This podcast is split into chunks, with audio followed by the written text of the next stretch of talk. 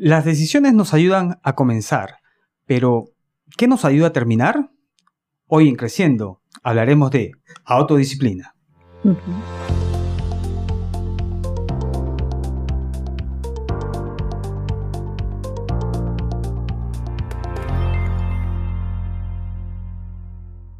Hola, hola, aquí estamos nuevamente en un episodio más de nuestro podcast Creciendo. ¿Cómo estás, Omar? ¿Qué tal semana has tenido? Bien, Sonia, ¿tú qué tal? Yo feliz, expectante, esperando que, llegue el día justo para poder conversar nuevamente sobre estos temas que tanto nos encantan, ¿no? Y hoy nos toca autodisciplina, un tema... Uy, uy. un tema que duele, un tema que duele, ¿no? ¿Cuánto nos encanta la disciplina? bueno, encantar, no sé si es el término, pero bueno, es, es, un, es importantísimo, ¿no? Exactamente, es importante y por eso quisimos incluirlo eh, en estos episodios eh, primeros acerca de cómo trabajar tu crecimiento, ¿no? Habíamos hablado acerca de autoconciencia, autoimagen, pero si tenemos conciencia de algo y luego ya nos damos cuenta que esa, esa conciencia pues va dando forma a nuestra autoimagen, ¿cuánto podríamos avanzar sin disciplina? Es verdad, ¿no? Hay una frase que siempre se escucha ahora por internet que dice que va a llegar un momento en que la disciplina va a superar el talento, dicen, ¿no? Entonces, pero sí, es cierto, ¿no? Entonces, y como siempre empezando este tema de, de que tocamos, como por ejemplo la autodisciplina, sabemos que la disciplina tiene que ver con el significado de aprender, ¿no? Entonces sería autoaprender. Ahora, la pregunta que que tú estás planteando es por qué nos cuesta tanto, entre líneas, lo que estás diciendo, ¿no? ¿Por qué nos cuesta tanto este, autodisciplinarnos? Y esto creo que tiene que ver, Sonia, déjame ser un poquito teórico al comienzo, tiene que ver con la conformación de nuestro cerebro. Eh, hace ya en los años 60, un señor que de apellido MacLean este, utilizó un criterio creo que muy pedagógico para conocer y aprender lo que lo que, la manera como está conformado nuestro cerebro, ¿no? Él hizo, él propuso una conformación tri, triuna, o sea, de tres partes, ¿no? La primera parte le dijo que es el cerebro reptiliano que maneja, que maneja las funciones básicas del cerebro, ¿no? Las reactivas, con lo que respiramos, cómo comemos. Luego, la segunda parte que tiene que ver con el tema emocional, que es el sistema límbico, maneja nuestras emociones. Y el tercero al final, que es el más aburrido para mí, pero el más importante, es el que tiene que ver justamente con el tema de la planificación, la organización, que es la corteza prefrontal. Esta es la que se encarga justamente de organizar. ¿Por qué? Porque somos seres humanos de hábitos. Yo no sé tú, Sonia, que, pero por ejemplo, yo cuando termino de trabajar o cuando termine de grabar, me voy a ver seguro, seguro alguna serie en Netflix. Y es muy probable que no me vaya a poner a ver un documental, ¿no? Seguro voy a buscar alguna serie de acción, algo que no me haga pensar, algo que me haga simplemente sentir, vibrar. ¿Por qué? Porque ahí se activa mi sistema límbico. ¿Por qué? Porque cuando hay que autodisciplinar, cuando hay que cambiar ese hábito, cuando hay que forzar, por ejemplo, yo digo, en vez de ver una serie en Netflix, voy a leer un libro, ahí se activa mi corteza prefrontal y a esa le gusta utilizar mucha energía y a nuestro cerebro no le gusta utilizar energía. Es por eso que a nosotros nos cuesta tanto el tema de la disciplina, cambiar de hábitos. Ay, ay, ay, sí, creo que es, el, área donde todos damos de una manera, ¿no? Tenemos eh, de repente cierta dificultad, ¿no? En autodisciplinarnos, porque la autodisciplina es darnos una orden a nosotros mismos. O sea, es gobernar nuestra propia vida. Ya lo decía Platón, ¿no? La primera y gran victoria es conquistarse a uno mismo. Porque si yo, ve, hablábamos la semana pasada acerca de, de esta plática interna, ¿qué me digo en esa plática, no? O sea, relájate, disfruta, vive la vida. Hay una frase que decía, ¿no? Y, a mí me gusta repetirle a mis hijas. Creo que ya las he, las he psicoseado con eso porque decía, ¿no? Paga ahora y diviértete después. Pero contrario a eso, muchas personas se están divirtiendo ahora y seguramente pagarán después. Lo cierto, decía esa frase, que va a haber un pago. ¿Cuándo lo quieres hacer? ¿Ahora o después? Por eso es que es tan importante trabajar nuestra autodisciplina poder darnos una orden a nosotros mismos, poder dirigir este cerebro, todo lo que está fluyendo dentro de nosotros, hacia dónde, hacia un objetivo para alcanzar. Lógicamente, si tú no tienes el objetivo de crecer, por supuesto que va a encajar, no este, eh, no solo una serie de Netflix, no solo una hora, sino de repente hasta altas horas, ¿no? Pero si tienes un objetivo claro y estás enfocado en tu crecimiento, has hecho del crecimiento tu meta, seguramente que tus prioridades van a cambiar, ¿no? Y vas a poder ejercer ese, ese, ese dominio sobre ti mismo y vas a decir, oye, esto es lo que yo necesito, debo hacer y lo vas a hacer. Vamos, a mí no me gusta mucho hacer ejercicios, te diré. Honestamente, yo a mi hija hace poco le digo, bueno, vamos, empecemos por el lado más ligero, me puse a hacer un poco de zumba y todo. Pero después mi hija me dice, mami, te escribí, vamos a hacer este step, vamos a trabajar con los steps y te he puesto en el power, me dice. Power, ¿qué es eso de power? Y yo fui, ay, y lo que tú dices, totalmente cierto. Mi cuerpo, mi cerebro, todo estaba como que no, no me sentía ni a gusto, de verdad, en la primera clase. Dos o tres clases, te confieso, a propósito, llegué un poco tarde, porque dije así, hago menos horas de ejercicio. Pero la verdad es que después fui encontrando, solo me di la orden de ir, de ir, de ir, de ir. Y una vez que cuantas más veces iba, más mi cerebro entendía, más mi mente obedecía, más mi cuerpo se acondicionaba a esa nueva forma de vida. ¿Qué hice? Trabajar autodisciplina. Hoy disfruto, hoy disfruto de eso. ¿Por qué? Porque se ha hecho un hábito.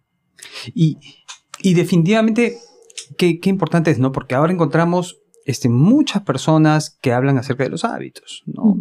Muchas personas que hablan acerca de los hábitos. Y creo que ciertamente parte, en parte de lo que comentan tienen razón, ¿no? Porque eh, qué importante es en los hábitos la repetición, es fundamental, ¿no? Sabemos para que para poder reemplazar un hábito mm, que podamos llamarlo malo por otro bueno, pero qué importante también es, es que ese hábito esté anclado por nuestra identidad, ¿no? O sea, pensar de que, porque yo supongo que cuando tú has, te has autodisciplinado, no es solamente porque decías, este, ay, quiero hacer ejercicio, sino que comenzaste a ver cambios y comenzaste a decir, wow, esto me va a hacer una persona más saludable, me va, me va, de repente, en mi caso, yo también estoy viendo yo de que obviamente comer mejor, hacer rutinas de ejercicios va a hacer que también yo tenga más años de vida. Entonces tiene que ver mucho con la identidad y no simplemente con cambiar el, el comportamiento, ¿no? Claro, tiene que ver con tu propósito, con que te ames más, ¿no? Con lo que tú quieres lograr. O sea, yo me he prometido a mí misma, si yo quiero amar mejor a mis hijos, si quiero pasar mejor tiempo, yo, yo tengo que estar bien, yo quiero disfrutar muchas cosas, ¿no? O sea, quiero disfrutar la dicha de ser abuela, no me la hagan tan pronto mis hijos si están viendo, pero, o sea, hay tantas cosas que yo quiero disfrutar, entonces, pero para eso necesito disciplina en mi vida. Lo dijimos en el primer episodio y si no lo has visto, te invitamos a que lo veas, que el crecimiento no llega de forma automática. Tenemos que ir en busca de ello, entonces tenemos que actuar intencionalmente en ese punto. Si quiero lograr esa meta, entonces tengo que cambiar de hábitos. Pero lo hago ya desde la perspectiva, no tanto desde el tengo que, sino desde el quiero. Esa es una gran forma de crecer. No es del tengo porque el tengo suena como que, ¿no? obligado, es quiero, quiero verme saludable, quiero verme feliz, eh, quiero, quiero mejorar mis finanzas, quiero mejores relaciones. ¿Qué hábitos tienes que cambiar? ¿Dónde tienes que ser más disciplinado? Entonces, ahí hay pues la experiencia de los dos dolores que se llaman autodisciplina, ¿no? O sea, el, definitivamente el dolor de la disciplina, porque hay un dolor, cuesta, cuesta, claro. porque estamos habituados a una manera y movernos hacia el otro lado cuesta, pero también existe el dolor del lamento. ¿Por qué no lo hice? ¿Por qué no me cuidé? ¿Por qué no cuidé esas relaciones? ¿Por qué no dije esa palabra? ¿Por qué o sea, ¿con cuál dolor eliges vivir tú? Y es que resulta increíble, ¿no? Porque realmente como tú mencionabas, eh, y yo, yo se lo mencionaba, mencionaba a mis alumnos, eh, inclusive en las finanzas, Sonia, en las finanzas. No se trata solamente de, dejar de gastar algo o, o crear un presupuesto para algo, sino que realmente cuando tú sientes, eh, tienes, eres consciente de, de tu propósito, de qué es lo que quieres llegar a ser, ahí es cuando tus hábitos toman motivación, ¿no? Entonces, qué importante es ligarlo a lo que uno quiere, hacia dónde debe, quiere llegar, ¿no? Como lo hemos visto en episodios anteriores. Así que nada, pero esto ¿dónde comienza, Sonia?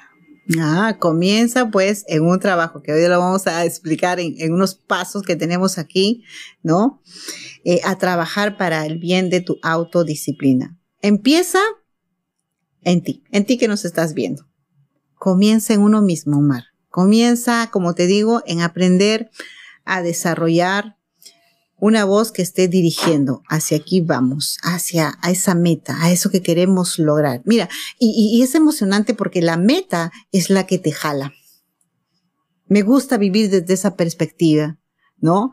Cuando empecé a, temas de crecimiento, me vi cada vez en una mujer eh, mucho más madura, mucho más eh, asertiva con mis emociones, entonces, desde esa meta empecé a trabajar en mí misma.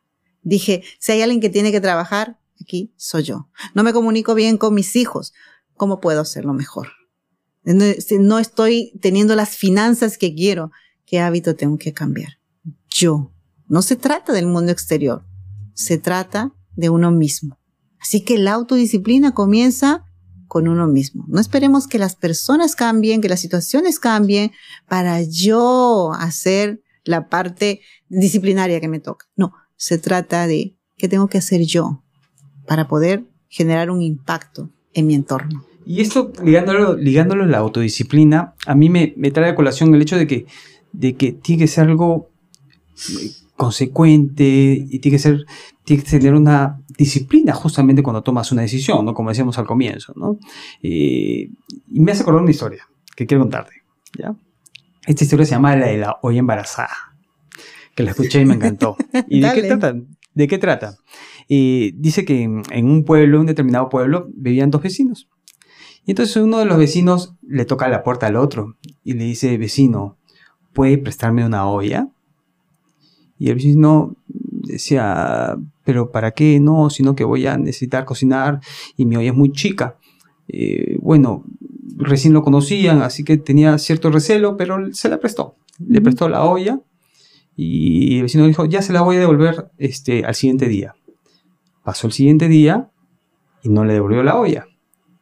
Pasaron dos, tres días y tampoco le devolvió la olla. Pasó una semana y no aparecía el vecino. Entonces el dueño fue a la casa del vecino, le tocó la puerta y le dijo, vecino, estoy esperando que me devuelva la olla. Discúlpeme, le dijo. Verdad, lo que pasa es que la olla estaba embarazada. Y acá se la traigo. Y le devolvió la olla con sartenes, con cubiertos y le dijo, está embarazada y ahí está lo, que dio a luz, ¿no? Entonces el, el vecino dijo, este está medio loco, ¿no? Pero bueno, pues ya qué importa, voy a aceptar, ¿no? Porque no me viene bien unas, unas sartenes, ¿no? Más se las llevó. Pasó una semana, regresó nuevamente el vecino, le tocó la puerta y le dijo, vecino, ¿puede prestarme usted un destornillador? Y también, por favor, unos tornillos que se me han acabado. Y le dijo, Ah, bueno, estaba con cargo de conciencia porque le había aceptado las sartenes y le volvió a prestar. Se lo prestó y se la volvió a llevar. Y sucedió lo mismo. Pasaron días, se tuvo que acercar nuevamente el vecino tocó la puerta. Y le dijo, no sabe qué, discúlpeme, pero no sabe qué es lo que pasó. Me descuidé, le dijo el vecino, y el destornillador y el tornillo tuvieron y quedó embarazado el destornillador. Entonces le devolvió, le dio clavos, le dio una serie de tornillitos chiquititos y nuevamente se le llevó. ¿Dónde vive ese vecino? Ahora te voy a contar. Pero, y acá para no hacerla larga, hubo una tercera ocasión. Entonces, nuevamente vino el vecino a tocarle la puerta le dijo, vecino, necesito un florero para, porque voy a tener una cena. Dice, y yo he visto que usted tiene un florero ahí en su mesa de oro, puede prestármelo mi florero de oro. Ah, se lo voy a prestar porque de repente también de ahí me va a devolver otras cosas de oro. Se lo prestó. Pasaron días, pasaron semanas, Pasaron meses y no venía. Fue a, a tocarle la puerta, ¿no? Vecino, usted no me ha devuelto mi florero de oro. ¿Qué ha pasado? El vecino le dice, me dio mucha pena, me dice. Murió. ¿Cómo que murió? murió en el parto, estaba embarazada. ¿Cómo que murió en el parto? Devuélveme mi florero. Usted está loco. ¿Cómo, cómo un florero va a dar, este, va a dar a luz? Ay, ¿por qué eso no me dijo usted con la olla y no me lo dijo cuando sucedió con el destornillador? ¿No? Entonces, ah, ¿por qué esta historia tan larga? Y perdóname que haya hecho tan larga. Sino que hay que ser consecuentes, ¿no? Congruentes, coherentes con las decisiones que tomamos, ¿no? No cuando nos conviene, no cuando, como tú decías en los ejercicios, ¿no? Ay, hoy sí tengo ganas, no, mañana no tengo ganas, ¿no? No, hay que ser consecuente con nuestras, nuestras decisiones y hay que ser disciplinado, ¿no? Así es. Wow, qué gran historia. Yo creo una vecina así, en la primera parte nada más. No, mentira. Eh, pero me encanta porque ciertamente cuando hablamos de comience en usted, comience contigo en la disciplina, es que no podemos pedir, disciplina a otros cuando no estamos trabajando disciplina en nosotros mismos. Muy bien, muy bien talla este, esta frase que siempre recuerdo de John Maxwell cuando él dice que no podemos pedirle a otras personas algo que primero no nos hemos pedido a nosotros mismos. Por eso decimos, ¿dónde empiezo a trabajar disciplina? En ti comienza en ti. Todo lo que tú quieres ver en otras personas, comienza a trabajarlos en ti. Si quieres mamá, papá, que nos estás viendo, quieres que tus hijos tomen más disciplina, comienza en ti. ¿Dónde puedes mostrarle que realmente te estás dando una orden y que la estás cumpliendo? Estás siendo congruente, ¿no? Albert Einstein dice, ¿no? El ejemplo no es lo más importante, el ejemplo es lo único lo único, lo contundente.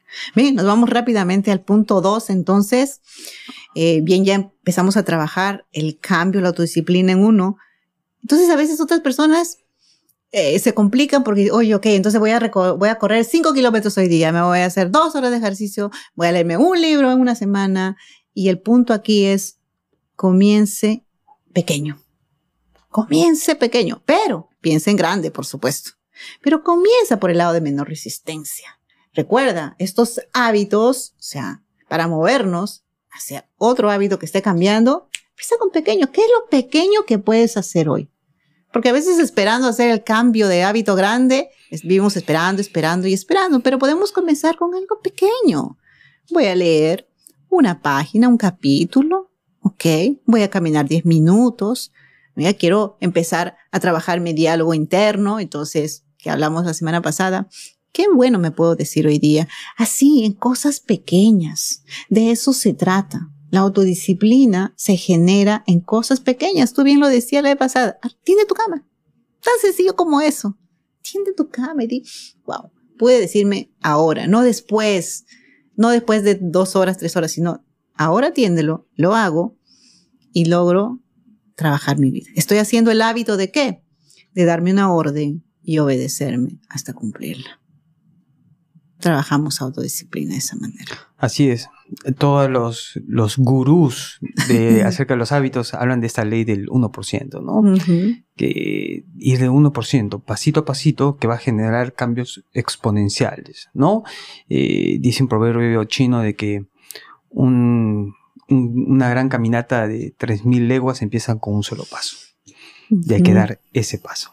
Hay que dar ese paso. Hay que dar. Entonces, ¿dónde necesitas desafiarte? ¿Dónde necesitas poner eh, disciplina?